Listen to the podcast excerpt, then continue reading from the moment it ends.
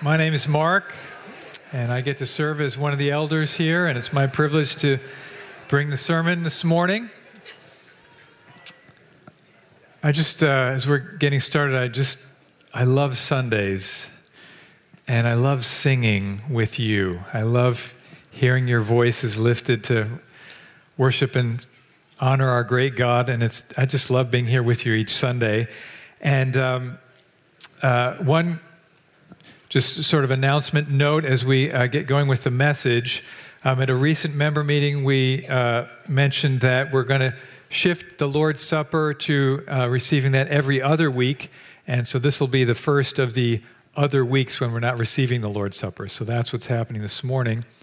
This morning, we're continuing in our series in the letter to the Galatians. The title of our series is Amazing Grace.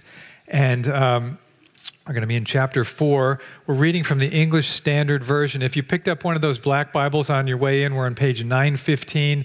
And if you don't have a Bible, you're welcome to grab it and keep one of those Bibles. There's some out in the lobby and around in different places as well. But Jess Caudill is going to read the passage for us. So Jess, please come and please prepare to hear God's word. Formerly, when you did not know God, you were enslaved to those that by nature are not God's. But now that you have come to know God, or rather to be known by God, how can you turn back again to the weak and worthless elementary principles of the world, whose slaves you want to be once more? You observe days and months and seasons and years. I am afraid I may have labored over you in vain. Brothers, I entreat you, become as I am. For I also have become as you are. You did me no wrong. You know it was because of a bodily ailment that I preached the gospel to you at first. And though my condition was a trial to you, you did not scorn or despise me, but received me as an angel of God, as Christ Jesus. What then has become of your blessedness? For I testify to you that, if possible, you would have gouged out your eyes and given them to me. Have I then become your enemy by telling you the truth? They make much of you, but for no good purpose. They want to shut you out, that you may make much of them. It is always good to be made much of for a good purpose, and not only when I am present with you, my little children, for whom I am again in the anguish of childbirth until Christ is formed in you. I wish I could be present with you now and change my tone, for I am perplexed about you. Thanks, Jess. Let's pray. Oh God, we live in a sea of voices. We hear and read so many words in a week. Here is a unique moment in our week, assembled as your people, the Holy Spirit present as we are your living temple. And now your word open in front of us. We have just heard these words, and we humbly confess, God, we do not live by bread alone, but by every word that proceeds from your mouth. We need you. We need your word. We need your perspective on our lives, on our world. And so we look to you now and pray, help us set aside distracting thoughts, condemning thoughts. Help us, give us ears to hear what the Spirit is saying through the words in Galatians 4:8-20. And would you enable us then to be doers of what we hear for the glory of your name. Amen. When I was growing up, my sister Jen and I fought like cats and dogs. There was a point where my mom, she didn't tell us this at the time, she told us later, she was pretty sure one of us wasn't going to make it out of childhood. We were often fighting, and often after those arguments, my mom would say something like this to me. She would say, Mark, it's not what you say, it's the way you say it. Well, maybe somebody else has heard that too growing up. Mark, it's not what you say, it's the way you say it. Now, my mom was trying to persuade me of something. She was trying to persuade me that the reason I just got in a fight with my sister wasn't because I was wrong. Sometimes I was, but most of the time it wasn't because I was wrong. It was just because I was an arrogant jerk. That was my problem. Now, my mom was way too nice to put it that way. But the problem was my delivery was lacking, and it didn't give my sister ears to hear what I had to say. So I might have been right in what I had to say, but I failed to persuade her of anything because my delivery was all wrong. So let's take this point of wisdom that my mom was trying to bring to me then and bring it to a question in front of us here today. So when someone you love is in trouble, they're making bad decisions, they're getting off track, they're believing lies, what do you do? What do you do? Now, of course, there's no formula for moments like this. We need great wisdom. But I think for many of us, in moments like that, when you have a friend, a loved one who's sort of in trouble, they're believing a lie, they're heading in the wrong direction, a lot of us, our tendencies can kind of go in one of two directions. Either we can sort of withdraw, because it's kind of scary to think about bringing this up, or the other end of the spectrum, drop a truth bomb. Just get out the truth flamethrower and just... Now, if you think about the outcome of either of those strategies, neither is likely to be very successful, right? If you just withdraw, you're not going to be able to help the person.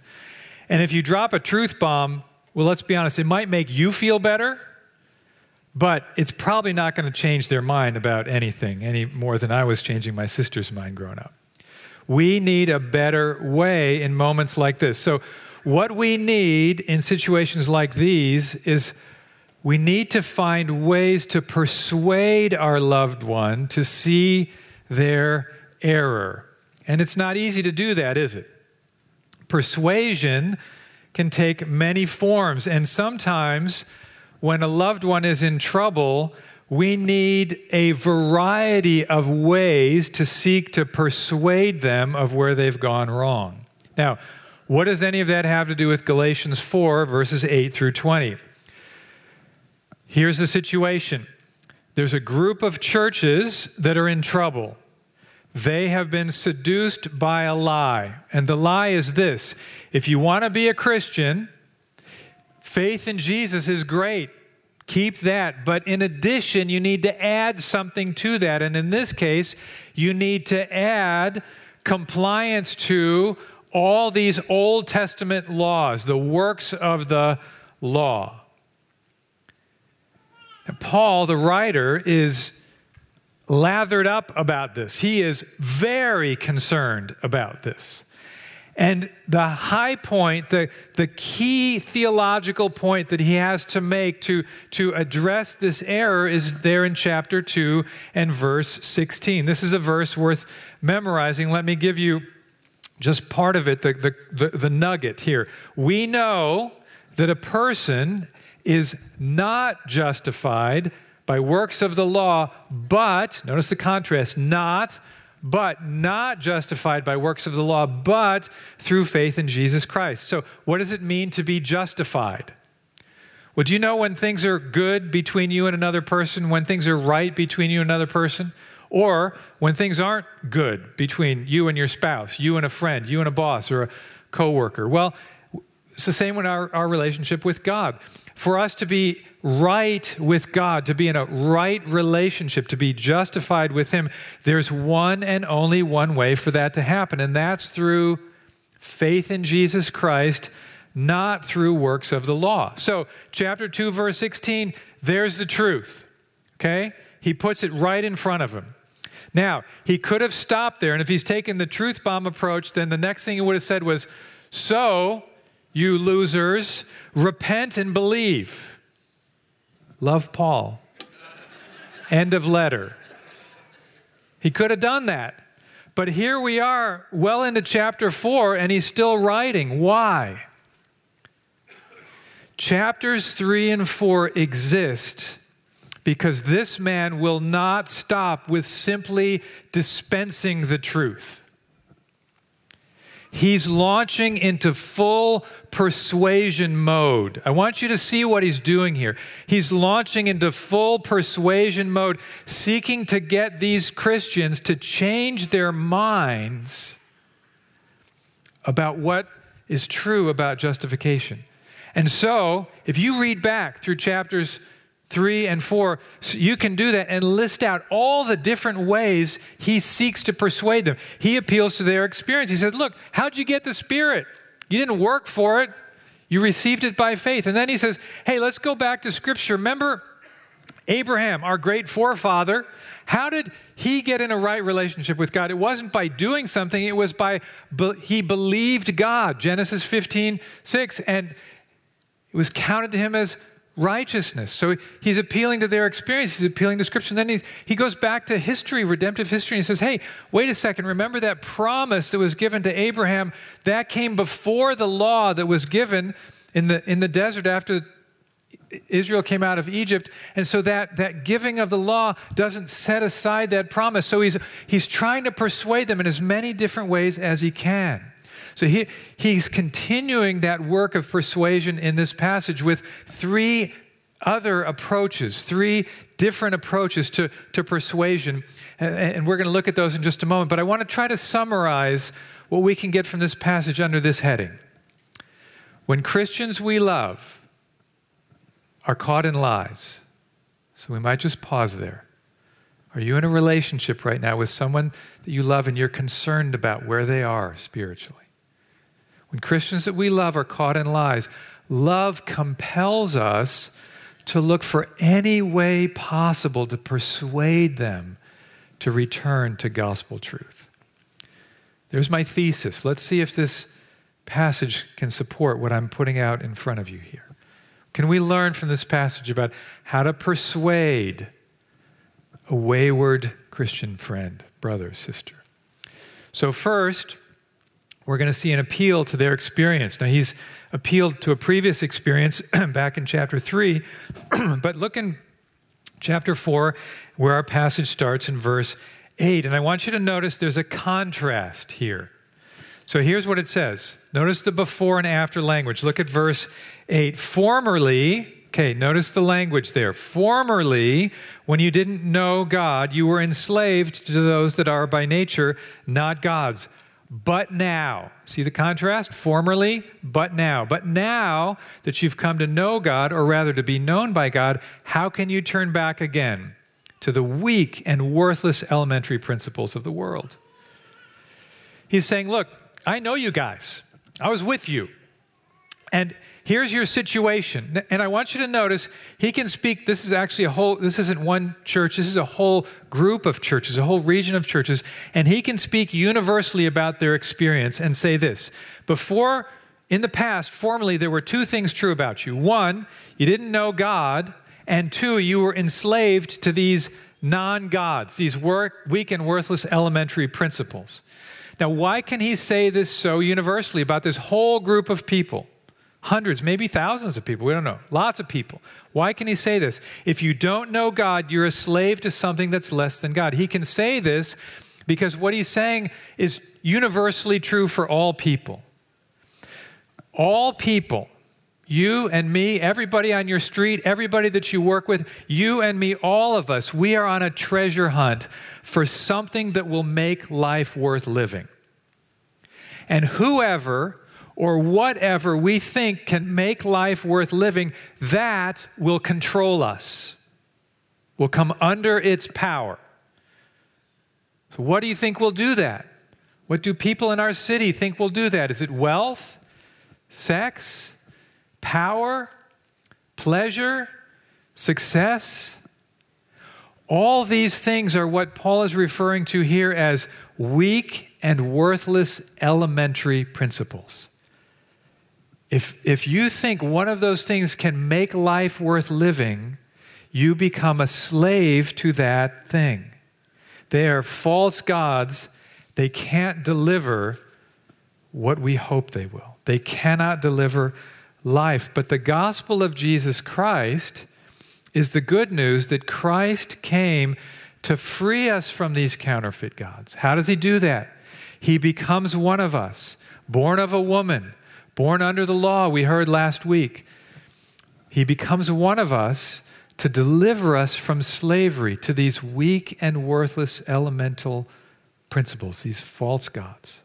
And when we receive Jesus as our Lord, our broken relationship with the one true God is restored.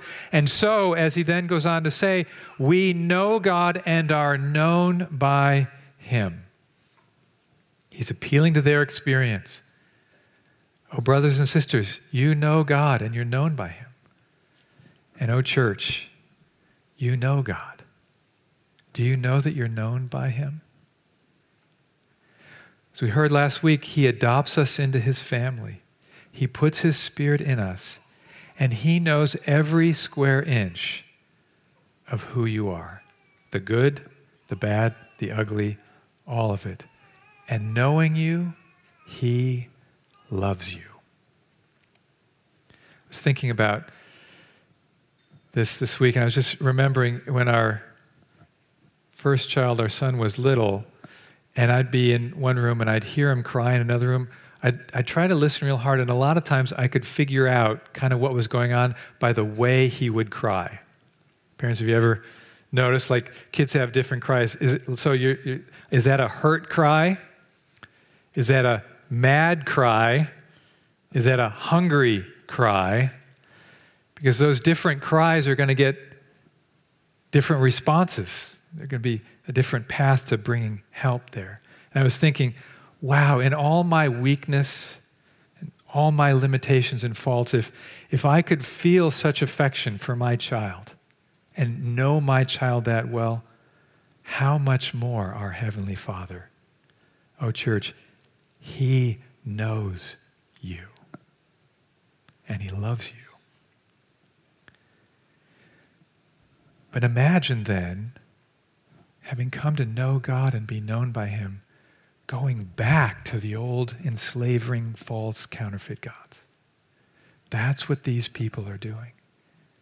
And he's saying, how can you do this? How can you turn back again to those things that aren't even gods? These were Gentiles, non-Jewish people. And what they were proposing to do was to keep all the works of the law. Now, what is this law that Paul keeps talking about in Galatians? Well, the law is what God gave Israel when they came out of Egypt. So if you want to know what the law is that they wanted to keep, well, just go back in your Bibles and read the book of Exodus and Leviticus and note every command that's given there. That's what they were talking about doing. It's the kosher food laws. It's the sacrifices and the temple. It's the purity laws, like not wearing mixed fabrics, so all these kinds of things. It's days and months and seasons and years, which probably means keeping the Sabbath and observing all the festivals and all the features of the Jewish calendar. Now, there's nothing wrong with anybody doing those things unless you think it's those things that will bring you into right relationship with God. And if you think that, what you're doing then is you're putting yourself back under the old enslaving principles. And Paul wants to persuade them not to do this, so he's reminding them from their experience, look, you once lived in slavery, now you're free, why would you go back?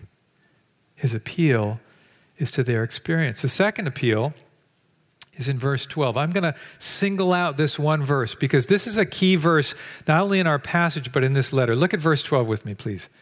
I'm going to read the first sentence here. Brothers, I entreat you. Can you hear the urgency of persuasion? I entreat you. I'm pleading and begging with you. Become as I am, for I also have become as you are. There's persuasion intended here. I went on a trip with Kevin Pagoda recently to a conference, and while we were together, I discovered he has a degree in rhetoric. What's rhetoric? I have a degree in forestry. I don't know what rhetoric is. Explain to me. Rhetoric is sort of the art of persuasion. It's kind of what we're talking about here today. And he said, classically, in rhetoric, you can persuade someone by logic, by emotion, or by authority.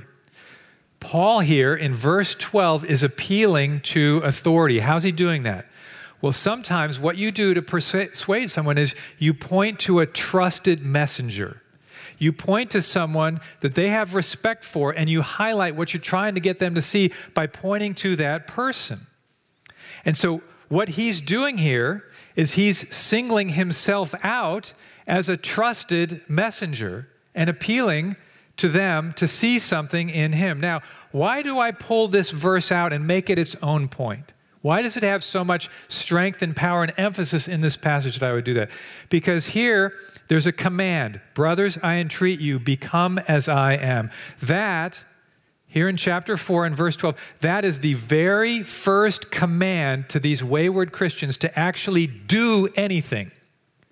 For the first 4 and a half chapters, he's been appealing to them about their error, but he actually hasn't actually told them to do anything yet. And now he's telling them, be as I am. In fact, if you wanted to translate this literally, word for word, it would simply be this: be like me. Maybe that's where Gatorade got their deal for be like Mike, right? Now, we're not talking about being like Michael Jordan here. We're talking about being like Paul. How? Why? Paul is saying that there's something about his life that's worth imitating. What is it? Well, it's his new way of relating to God, justified by faith and not by works of the law. He's not saying that they should imitate everything about who he is, his favorite brand of sandals, his favorite choice of restaurants in any particular city. No, he's saying imitate his faith in Christ as the only means to be in a right standing with God. He's saying, look, I left everything behind to follow Christ. I trust him and his gospel with all my heart. And oh, would you be like me? Would you be like me in that way? It's his faith in the gospel of Jesus Christ that's worth imitating. And again, now how is this persuasive? It's only persuasive if he's a trusted person, and he can only be a trusted person if there's a relationship with him. They have to know him for this to work. I want you to think about this, because we live in a world where there are a lot of people expressing enormous influence, YouTubers, influencers, entertainers. But are those trusted people? How do you know what they're really like? Do you have a relationship with them? Does their life back up their message? Who really knows what's going on in their lives?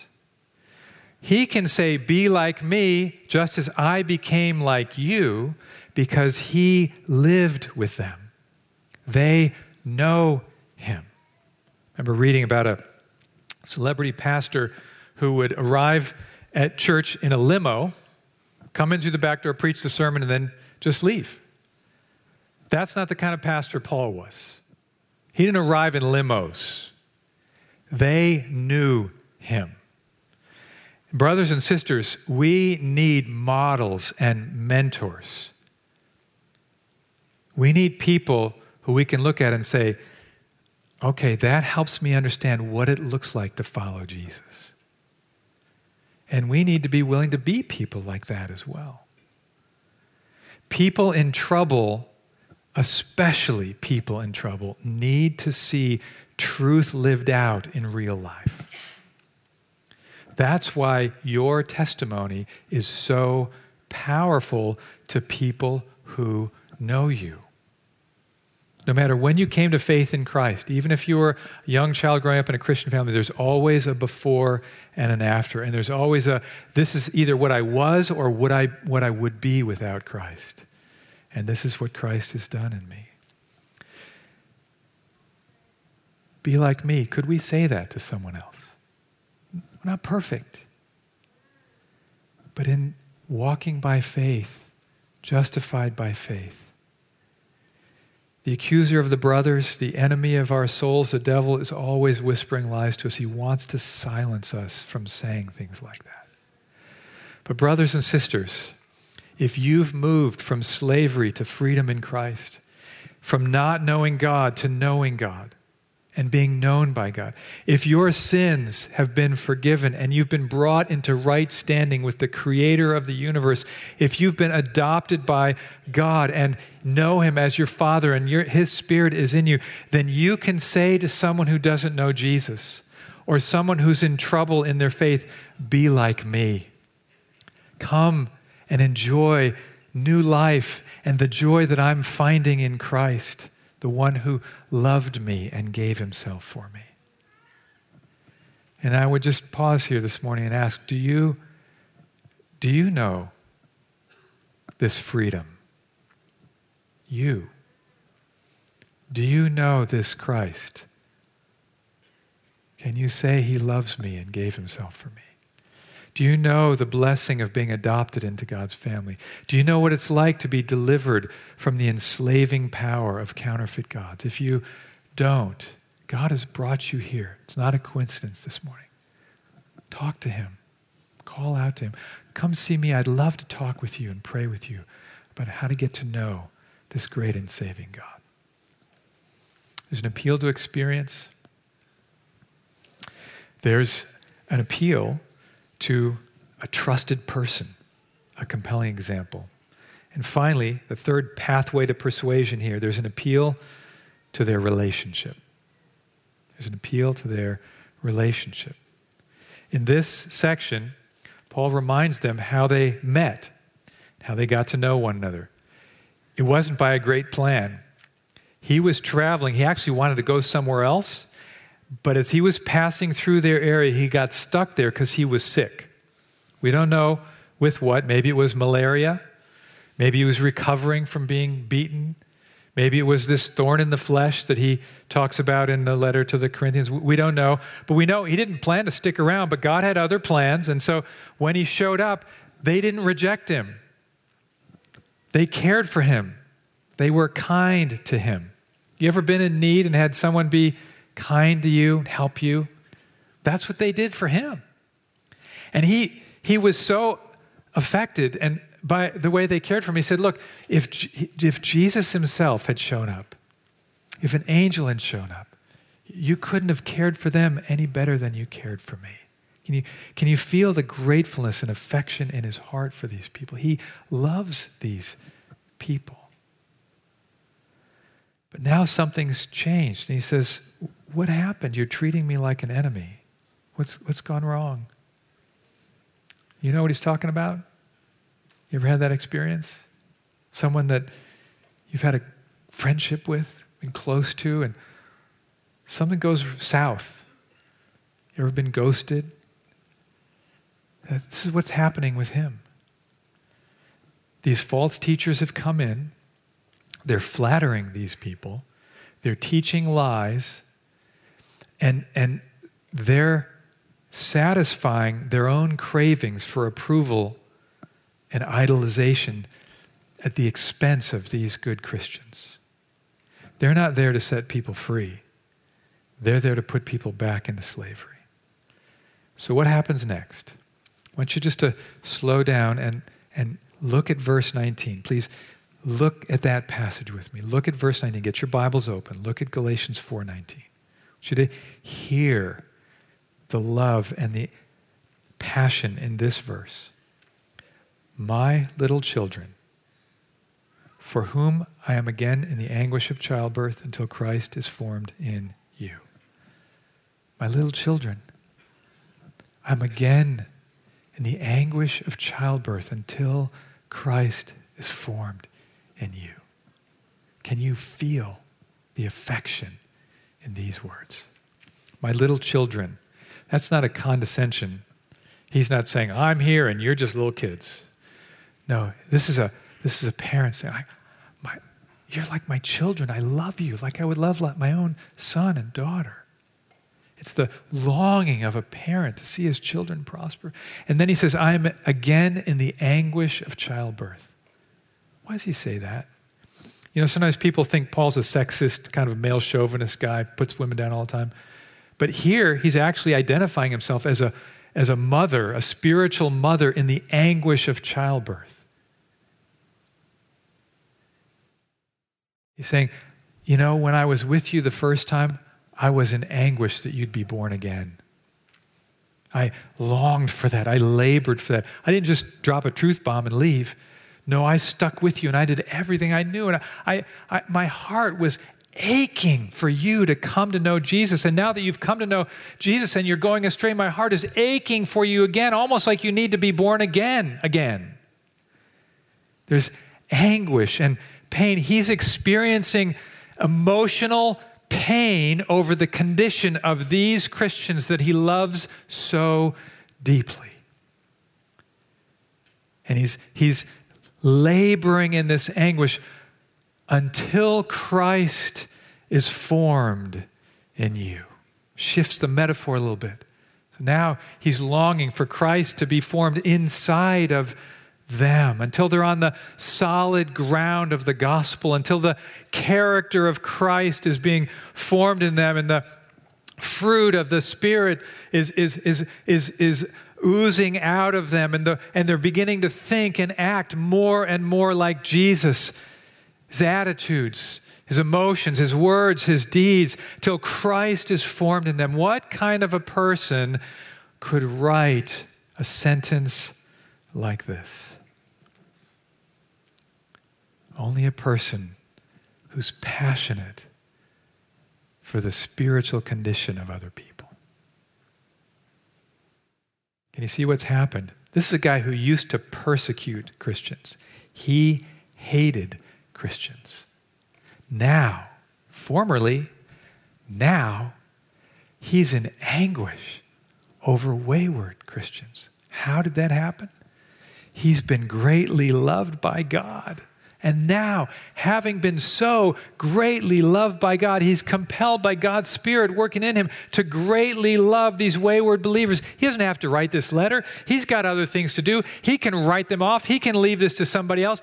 But his affection is so overflowing that he must stay engaged with them and communicate how passionately he longs for them to come back to that place of freedom in Christ. I am in anguish for you. And you know, as I stand here and look around the room this morning, I see face after face that lives like this. And that's one of the reasons I love being a member of our church. I'm in anguish for you. I see this passion for the spiritual condition of others in so many people in our congregation. Parents with wayward children. Oh, parents, as you love your prodigals and your wayward children, how I see the Spirit of Christ, how I see this passion in you. Keep going. Don't give up. Elders, I love being one of the elders, and one of the things I get to see as an elder is how elders, just privately in ways that many might not ever know about, care for the flock.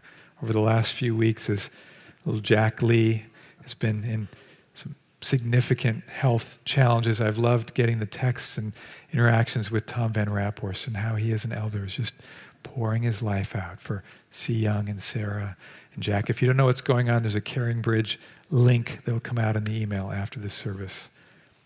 I was with someone this week who does some counseling in our church, and she was weeping with compassion about someone that she's meeting with, just spilling out of her. I love seeing the way you members care for one another. Edward already mentioned it, but Chris and Nancy, you two in particular, the hospitality and the care and the affection that you express. I see what I read about here. I read it in this congregation. You know, during our week of prayer and fasting, we had some great times coming together to pray together. Just want to encourage, maybe this is a connection point. How can we keep praying together? How can we keep drawing near to God together? I wonder, as you have people on your heart that you're in anguish over, I wonder if we could bring those into our community groups. Maybe next time we meet, just have some time to pray for you and pray for those who are on your heart.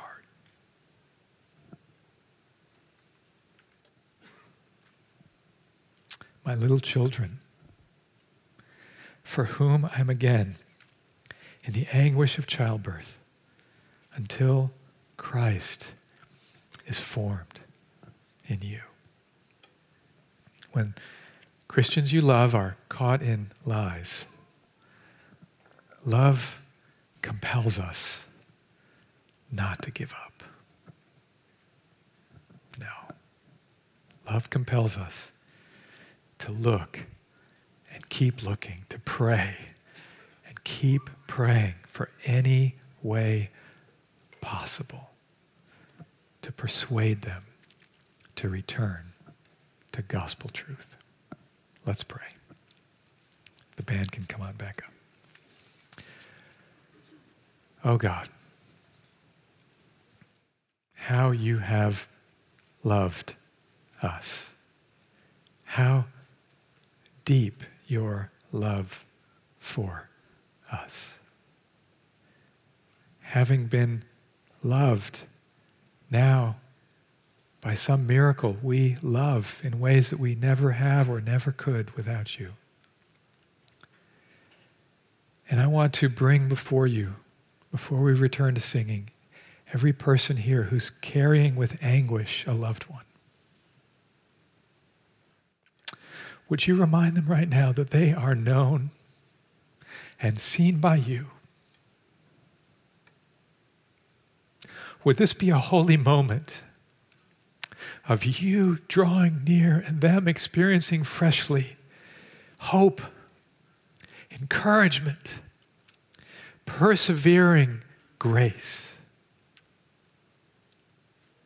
And oh God, we pray that today, tomorrow, in the coming week, in the coming months, in the coming years, we might see wayward loved ones come home to be with you, to walk in the truth, to know the freedom that only Christ can give. And we pray even beyond that, that those outside your kingdom for whom we are in anguish, that we would live to see them come in, to know and be known by you through Christ. For the glory of your name, I pray. Amen.